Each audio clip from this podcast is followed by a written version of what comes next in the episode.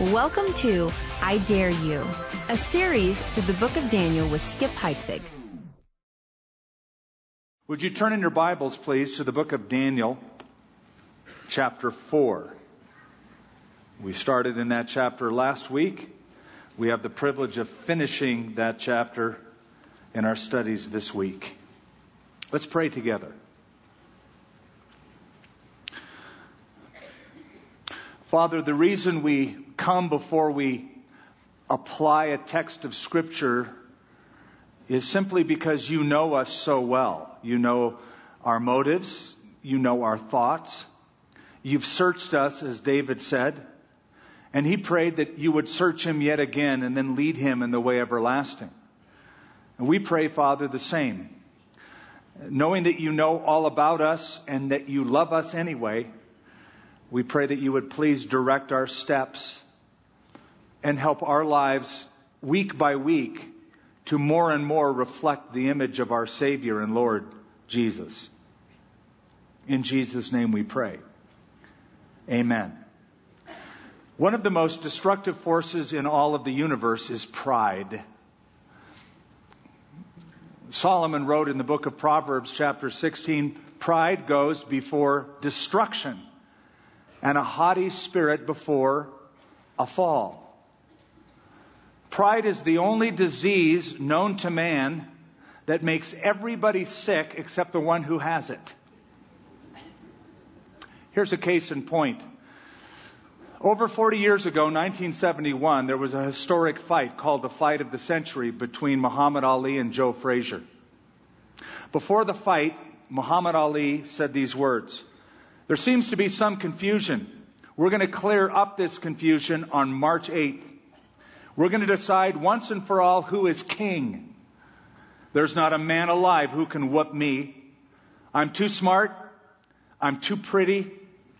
I am the greatest. I am the king. I should be a postage stamp. That's the only way I could ever get licked.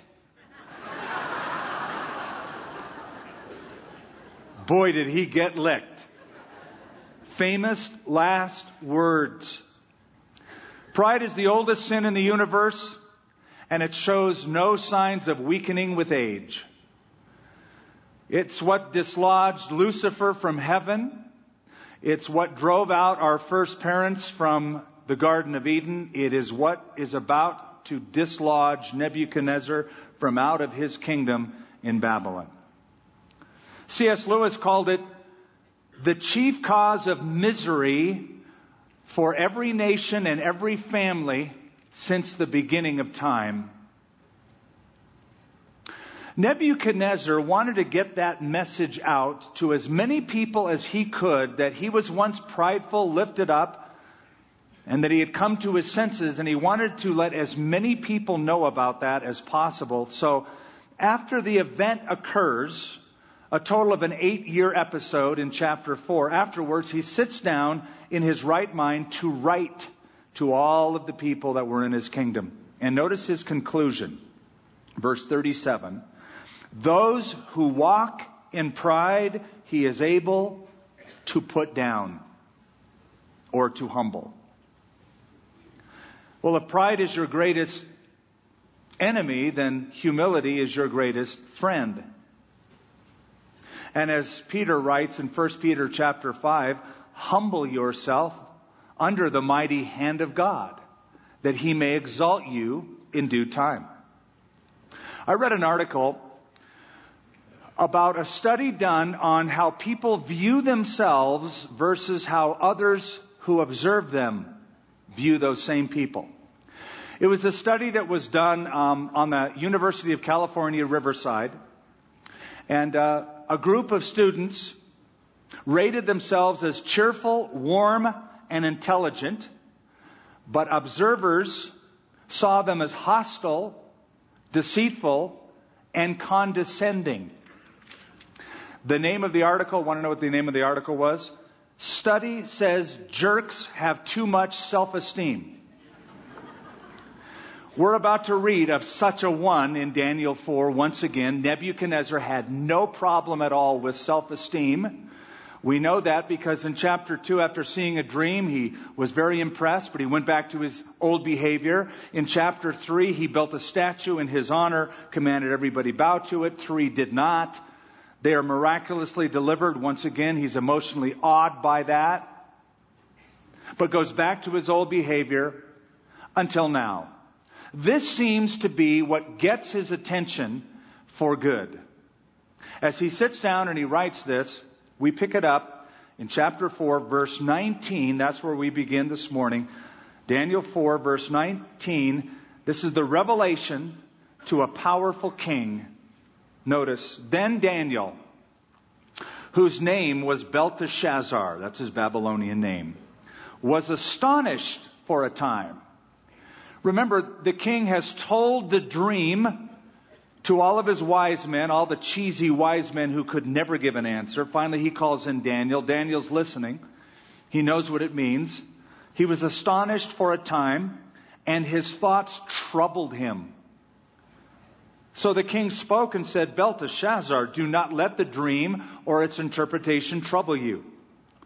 Belteshazzar answered and said, My lord, may the dream concern those who hate you and its interpretation concern your enemies. The tree that you saw, which grew and became strong, whose height reached to the heavens, which could be seen by all the earth. Hey, you think the tree in your backyard's big? This is big. Whose leaves were lovely and its fruit abundant, in which was food for all, under which the beasts of the field dwelt, and in whose branches the birds of the air had their home.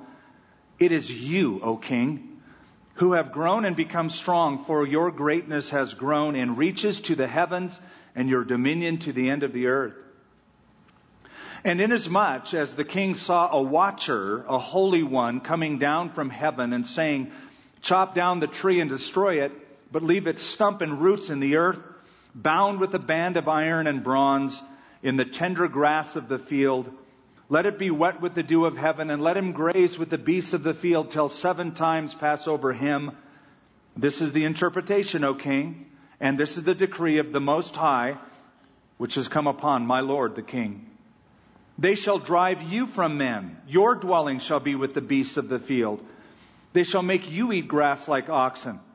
They shall wet you with the dew of heaven, and seven times shall pass over you till you know that the Most High rules in the kingdom of men and gives it to whomever he chooses. And inasmuch as they gave the command to leave the stump and the roots of the tree, your kingdom shall be assured to you after you come to know that heaven rules.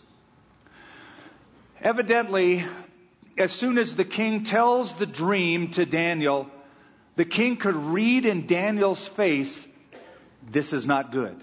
It says he was astonished. The word is appalled.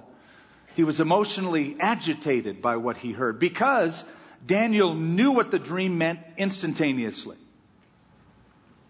And he was astonished because there's nothing worse than having the most powerful man in the world lose his mind.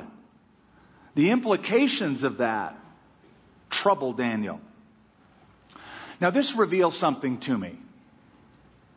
Daniel does indeed reveal the truth to the king. He doesn't hold back. He tells him exactly the interpretation. But the fact that he was astonished and said, Oh, I wish that this did not apply to you, shows that Daniel, though he proclaims judgment on the king through God's revelation, that he loved this king.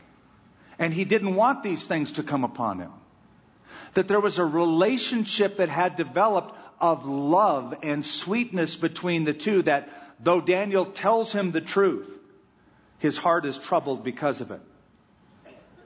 All true servants of God are like this.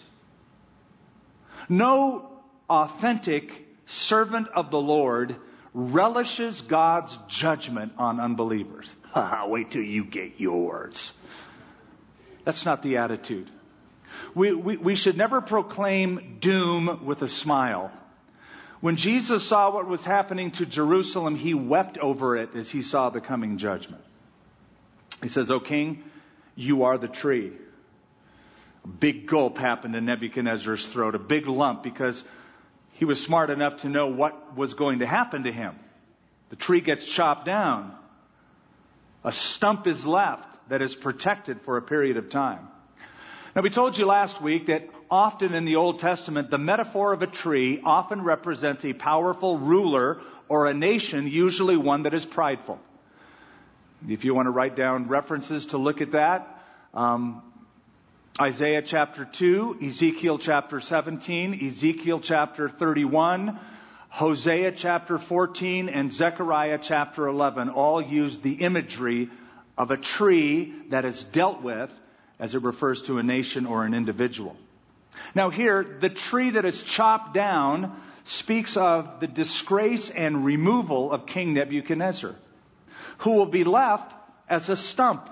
In other words, God isn't done with him yet. He eventually will reign again. The King Nebuchadnezzar is listening to all this. He's listening. He's getting information. He's getting revelation. But what is happening to Nebuchadnezzar happens to every single person who hears the gospel. Whether they hear it through a personal testimony of somebody or they are watching a television program, an evangelistic crusade, or they hear a radio broadcast, or they read something. When they get the revelation of the gospel that Jesus loves you and died for your sins and you can have heaven if you receive him, at that point, like Nebuchadnezzar, they have a choice to make.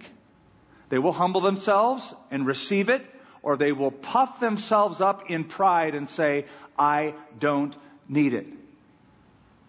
What I like about Daniel is that once he gives him the information, in verse 26, he doesn't stop and say, now may the Spirit of God apply this truth to your heart, O King. No, he takes another step from revelation to confrontation. He presses it home a little bit further. Reinhold Niebuhr once wrote, Man does not know himself truly except as he knows himself confronted by God. Now watch how God confronts him through the prophet Daniel. Daniel, verse 27 is the confrontation. Therefore, O king, now that is not interpretation, that's confrontation. There's a therefore. He's going to apply it. Therefore, O king, let my advice be acceptable to you. Break off your sins by being righteous and your iniquities by showing mercy to the poor. Perhaps, perhaps there may be a lengthening of your prosperity.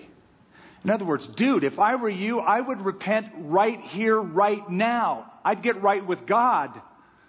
How many of you think Nebuchadnezzar did that at that point? He didn't do it. That's not his MO. He's listening. He's impressed. But he's not going to change right away. He should. Daniel was right. God would have prolonged his prosperity. Isaiah chapter 55 verse 7, same promise basically. Let the wicked forsake his way and the unrighteous man his thoughts. Let him return to the Lord and he will have mercy on him and to our God for he will abundantly pardon. But here's what I want you to see. Daniel did not just give the king revelation, information. He gave him compassionate confrontation. That is the kind of counsel that must be given to anyone who is in sin. Compassionate confrontation, where you lovingly, gently, but firmly get in their grill and tell them what's up. It's the Galatians chapter 6 verse 1 kind of compassionate confrontation. You know that verse?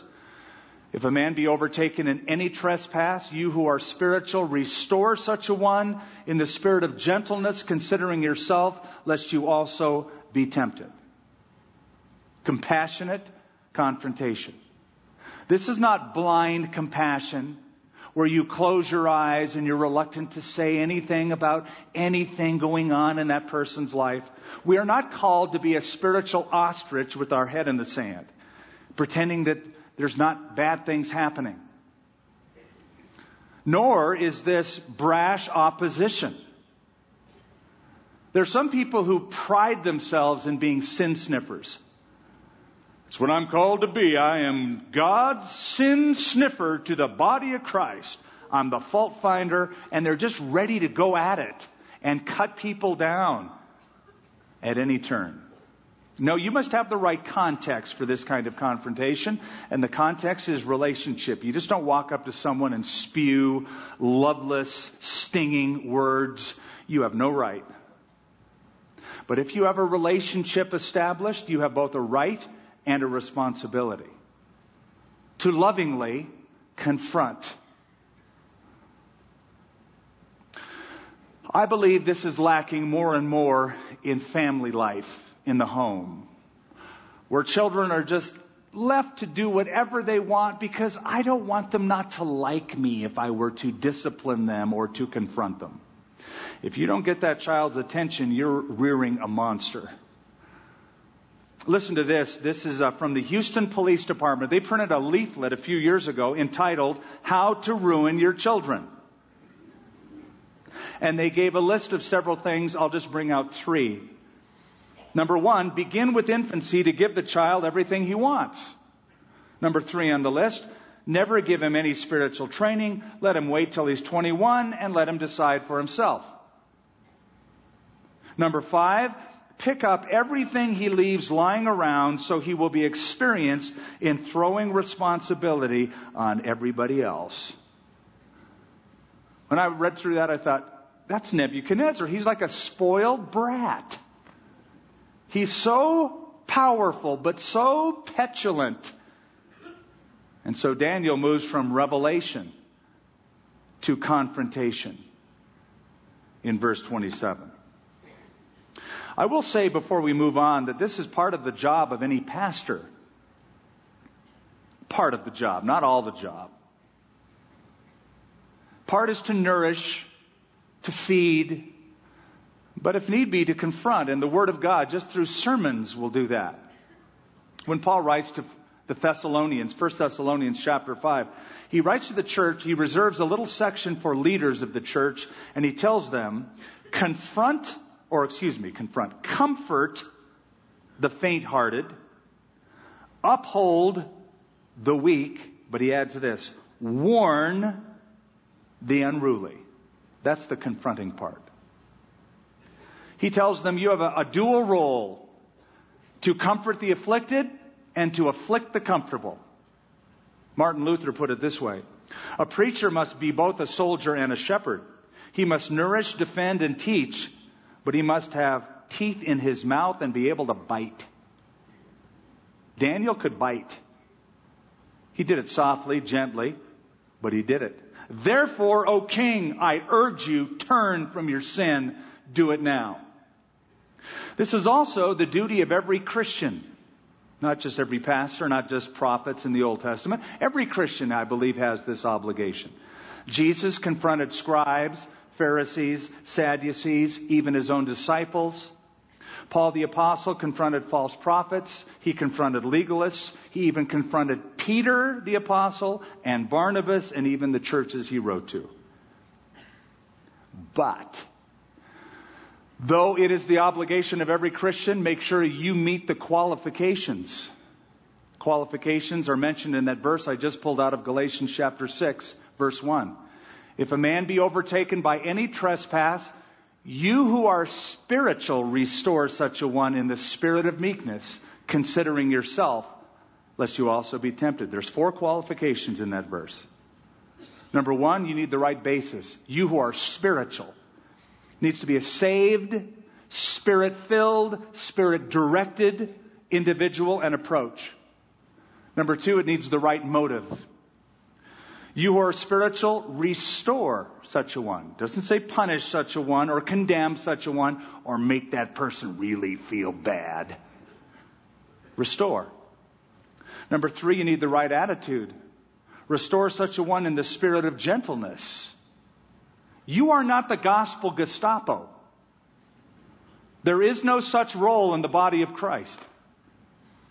In the spirit of gentleness, and then it says this, the right precaution, considering yourself, lest you also be tempted. You approach with the humility of a forgiven sinner. You're approaching someone who's overtaken in a sin, in a fault, but you approach with the humility of a forgiven sinner. Considering yourself, lest you also be tempted. I think a good example of this approach is the Lord Jesus Christ. When his disciples came to supper one night, it was the Last Supper, and they had dirty feet. And what did Jesus do with their dirty feet? He washed them. He didn't chop them off. Dirty feet, whack. He didn't take out a pocket knife and scrape the dirt off their feet. He gently and thoroughly washed their feet. The right combination of compassion and confrontation can be powerful. Great story, over a century old, of a Swiss evangelist, rather famous one at that time, by the name of Cesar Malan. And he approached a woman on a train, a young woman, very forthrightly, but gently, and he just said, I hope that you're a saved woman. I hope that you're going to heaven. She took umbrage to the conversation. She bristled at it. She didn't want to discuss it. And then he said, again, very gently but forthrightly, I mean you no offense. I just want to make sure you're going to heaven. Three weeks later, that young lady found that evangelist and said, I could not get that conversation out of my mind. And ever since, I've been trying to get to Christ. What must I do? And he said to her, You have nothing of merit. You must come as you are.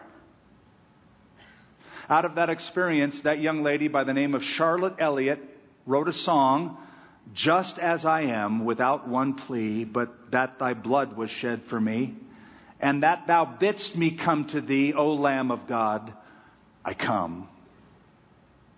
It became the hallmark and still is of the Billy Graham Evangelistic Association used in their altar call song. Revelation and compassionate confrontation. Question.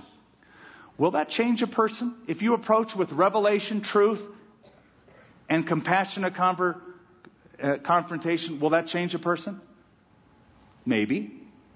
Sometimes it will. Sometimes it will not. But you've done your job. You've delivered the goods. And you leave the rest up to the Holy Spirit and let the hound of heaven get tougher if he needs to. That's his job. Speaking of that, let's see how tough he can get. We now go from the revelation to a powerful king and the confrontation to a vulnerable king to the humiliation of a prideful king. Verse 28. All this, that is all that Daniel said, came upon King Nebuchadnezzar.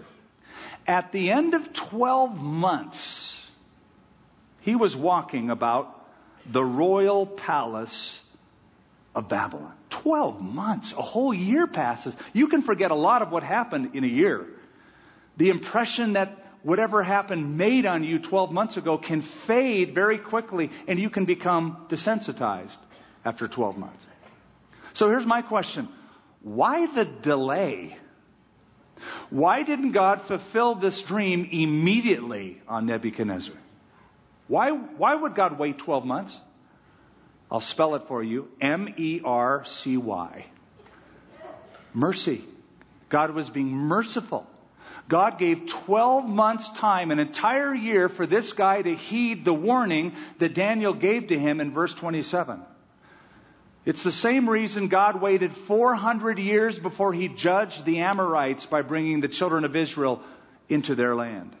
It's the same reason God waited 120 years after Noah preached to that antediluvian civilization before the flood. It's the same reason the message God gave to Jonah for Nineveh was, Yet 40 days and Nineveh will be overthrown. I'm giving you a month and a half to think about this before judgment comes. And it's the same reason God is patient with some of you. 2 Peter chapter 3, he is not willing that any should perish, but that all should come to repentance. So after 12 months, he's walking, verse 29, about the royal palace of Babylon. Look at verse 30. And the king spoke, saying, Is not this great Babylon that I have built for a royal dwelling by my mighty power and for the honor of my majesty. What a proud peacock is King Nebuchadnezzar. I will say, from a human perspective, that he was correct. Babylon was magnificent. It was perhaps the most magnificent and the largest city in the world at that time. Historians tell us that the walls of Babylon, get this, 355 feet high, 60 miles in circumference. There were guard stations, towers, posted every 45 or 46 feet along the entire circumference of the wall. The Greek historian Herodotus tells us the walls were 85 feet thick. That's a six lane freeway. And chariot races took place several abreast on top of the walls of that city. Besides that, one of the seven wonders of the ancient world, the Hanging Gardens of Babylon, was right in the middle of the town, and people could see that even from outside the city at a far distance. It was because Nebuchadnezzar married a wife by the name of Amytis who lived in the mountains previously, and he brings her to Babylon, this alluvial plain, and she missed her mountain home, so he basically built a mountain in the middle of the city, the hanging gardens, the terraced verdant gardens of Babylon. So impressive that 200 years later, Alexander the Great planned to move the center of his empire and relocate it in Babylon. So he's walking a year later on top of his home, walking in pride. And you'll notice the next verse, the clock of God's judgment strikes midnight. Verse 31. While the word was still in the king's mouth, a voice fell from heaven. Talk about all of a sudden. King Nebuchadnezzar, to you it is spoken. The kingdom has departed from you. And they shall drive you from men, and your dwelling shall be with the beasts of the field. They will make you eat grass like oxen. Seven times shall pass over you until you know that the Most High rules in the kingdom of men and gives it to whomever he chooses. That very hour, God was so patient and long suffering. But when God's judgment comes, it comes. And it came. That very hour, the word was fulfilled concerning Nebuchadnezzar. He was driven from men and ate grass like oxen. His body was wet with the dew of heaven till his hair had grown like eagle's feathers and his nail, nails like bird's claws. Wow. God will not share his glory with another. He said that. Now he's showing that. Here, Nebuchadnezzar is reduced to the level of an animal. You know, there are physical laws in our universe. They're just there. Gravity is one of them. Let something go out of your hand, it drops to the ground jump off of a building, you may want to fly, but there's gravity. Unless you have the right apparatus, the law of gravity is going to bring you down. You may not like that law. It's the way it is. But there are also spiritual laws that are just as powerful in their cause and effect as physical laws. And one of them is God hates pride and will eventually deal with it either in this life or in the future judgment. God opposes the proud. And so we see here, as we mentioned last week, this bizarre form of psychotic hysteria known in medical terminology as insania zoanthropica, or more precisely, boanthropy, where a man believes he's an ox. When I read this, my mind inevitably goes back to my early medical radiology training.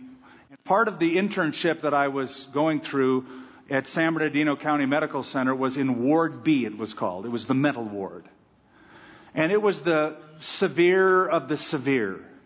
It was patients who were kept in these little cages, rooms like, and exhibited all forms of odd, bizarre behavior. And it just, it tore me up. It broke my heart it was a very difficult period of my life. One patient I remember was tied to a gurney, restrained. The reason he was restrained is that if he got any members of his body close to his mouth, he would bite and chew and swallow his own flesh. He had been reduced to an animal. Nebuchadnezzar's case is not singular. A few years ago in modern times, R.K. Harrison, a medical doctor, reported a similar affliction in a British institution. Let me just give you one of his writings. Quote, the patient was in his early 20s. His daily routine consisted of wandering around the magnificent lawns of the institution. His custom was to pluck up and eat handfuls of grass as he went along. And the only physical abnormality noted consisted of the lengthening of his hair and a coarse, thickening condition of the fingernails. Without institutional care, the patient would have manifested precisely the same physical conditions as those mentioned in Daniel 4:33. Close quote. A modern example of what Nebuchadnezzar went through. But now we take you to the best part of the story, and we find this a lot in the book of Daniel. It's like it plunges deeply and then it gets good at the very end of the chapter. Here's the best part. It's the restoration of a humbled king. Verse 34, Nebuchadnezzar writing, first person. And at the end of the time, I, Nebuchadnezzar, lifted my eyes to heaven, and my understanding returned to me. And I blessed the Most High, and praised and honored him who lives forever. Notice, for his dominion is an everlasting dominion, not mine. His kingdom is from generation to generation, not mine. All the inhabitants of the earth are reputed as nothing. That would include this king. He does according to his will in the army of heaven and among the inhabitants of the earth. No one can restrain his hand or say to him, What have you done? At the same time, my reason returned to me and for the glory of my kingdom, my honor and splendor returned to me. My counselors and nobles resorted to me. Up to this point, they wouldn't have anything to do with them. The only way they could treat mental illness in those days was just to put the guy out. I was restored to my kingdom, and excellent majesty was added to me. Now I, Nebuchadnezzar, praise and extol and honor the King of heaven all whose works are truth and his ways justice. And those who walk in pride, he is able to put down. Let the last part of that verse just sink in. All who walk in pride, he is able to put down. You remember what Jesus said? You'll remember it when I start quoting it. In Luke chapter 18, he said, Everyone who exalts himself will be humbled. Everyone who humbles himself will be exalted. We see that here. Nebuchadnezzar exalted himself, he was humbled. Nebuchadnezzar humbled himself when he looked up to heaven, submitted himself in faith to God, and now he is exalted. There is one attitude that will make God your enemy, and that is pride. And the only cure is repentant humility. Three times this verse is mentioned in Scripture. I guess it must be important. God opposes the proud, but gives grace to the humble. He opposes the proud, but he gives grace to the humble. Disease, pride, cure, humility. Opposes the proud, gives grace to the humble. Two brothers grew up on a farm. One stayed on the farm, one left the farm, got educated, became prominent in politics, known in his community. The prominent brother went back to the farm to visit his farmer brother one day. And the prominent, educated brother said to his farmer, friend, brother, You know, you ought to leave the farm. You ought to make a name for yourself and hold your head high in this world. They were outside when he said it, and so the farmer brother put his arm around and pointed to his brother, said, See those fields of grain? Look very, very closely and notice only the empty heads stand up. Only the empty heads stand up. Those that are well filled always bow low. Humility. I would say it's better to recognize this now in reading this story than to experience the tragedy that Nebuchadnezzar experienced in this story. I mean, if God hates pride, and if pride is a barrier to God's blessing, then humble yourself. Cultivate humility. You say, Skip, how, how do you cultivate humility? I'm going to tell you four little things that you can do in your life that will actually help you become a more humble person. It'll cultivate humility. Number one, pray.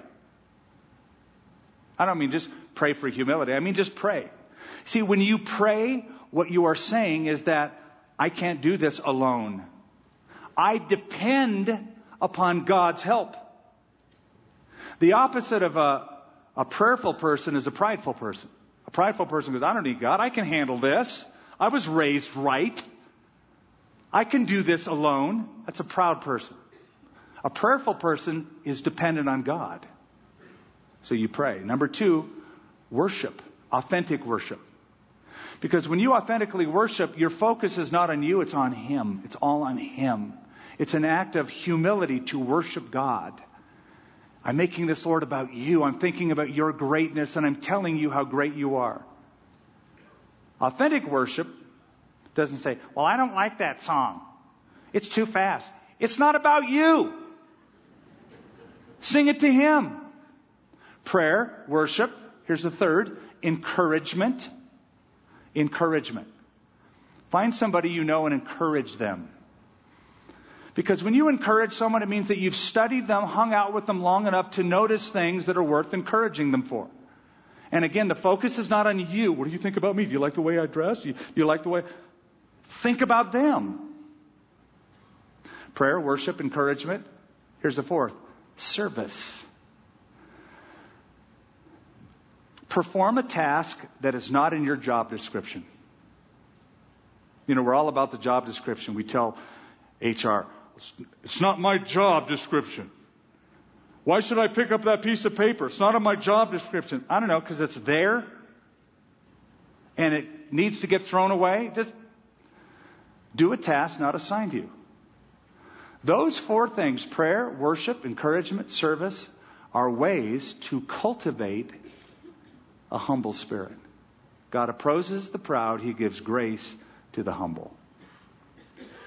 In closing, you'll notice that the restoration began when Nebuchadnezzar, verse 34, lifted his eyes up to God. That's faith, that's submission. Smartest thing you could ever do if you have not done this is to surrender your life to Christ. The sooner you do it, the better. The smarter you are. Hear the story about the four people in a private airplane. One was the pilot.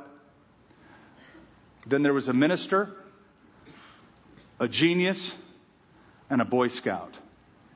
The pilot left his seat and went out to the three passengers and said, Boys, the plane is going down. And there are only three parachutes, but there's four of us. Pilot strapped one on and said, I have a wife and three kids. And he jumped out. Saved himself. Two parachutes left. The genius stands up and goes, I'm the smartest guy in the world. Everybody needs me. Strapped one on, jumped out. One parachute left. The minister turns to the Boy Scout very sadly and says, There's only one parachute left. You're young. I've lived a good life. You take it. I'll go down with the plane. The Boy Scout smiled and said, Relax, Reverend. The smartest guy in the world just jumped out of the airplane with my backpack.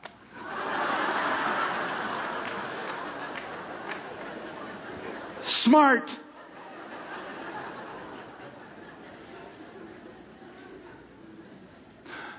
Dwight L. Moody said, be humble or stumble. In this case, be humble or splat. Humble yourself before God and say, I need you, Lord. Let's pray.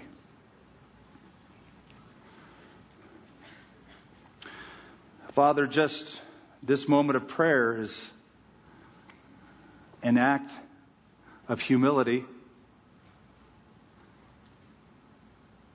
stating that we need you and that we need you at the center of our life to direct our steps to apply these truths. This revelation has been for some a confrontation, where your spirit has really pressed these things to the heart. And I pray that our response would be a humble reception, a turning toward you, and for those who don't know you yet, to come to know you this morning. In Jesus' name, amen.